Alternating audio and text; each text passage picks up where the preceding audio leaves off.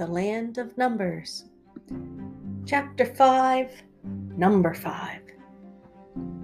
The next day started with Peter and Lucy meeting with number 5. To Lucy, number 5 seemed to be the perfect number and a perfect star. Last Christmas, Lucy made stars with five points and hung them around her room. She loved to trace one finger from point to point she asked him if she could take her finger and draw it from point to point on him, and he giggled and said, I would be delighted. Lucy traced her finger from the top of his head to right foot, to left hand, to right hand, to left foot, and back to the top of his head. Peter loved to count by fives. The number seemed to fly by, and it was fun. Both Peter and Lucy thought five was the perfect number because each hand had five fingers. Number five said, I'm delighted with how bright both of you are.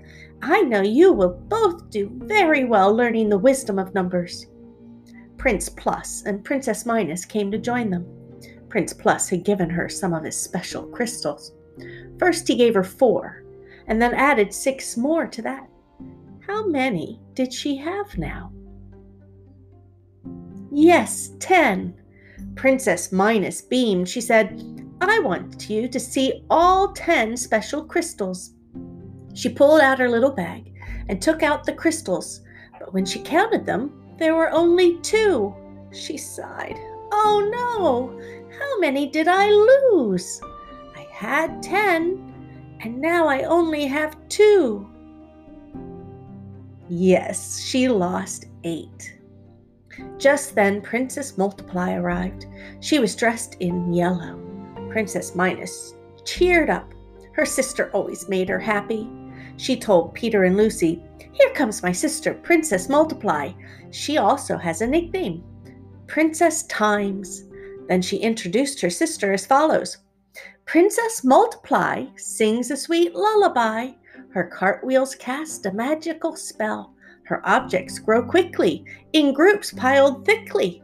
She rejoices as each pile swells. She's always wearing yellow.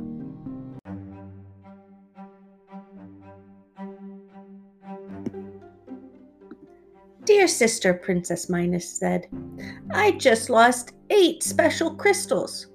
Don't worry, Princess Minus, that's easily remedied, since Princess Multiply. She took two remaining crystals and put them on the floor. She began to cartwheel around them. And soon the two became four, and then six, and then eight, and at last ten crystals. Peter exclaimed with joy, How did you do that? Come, said Princess Multiply, I will teach you. She took Peter and Lucy to the place where the squirrels were collecting their nuts. All the squirrels loved her. They knew she had a magic spell. When she does her magic cartwheels around a pile of nuts, their numbers swell, they multiply.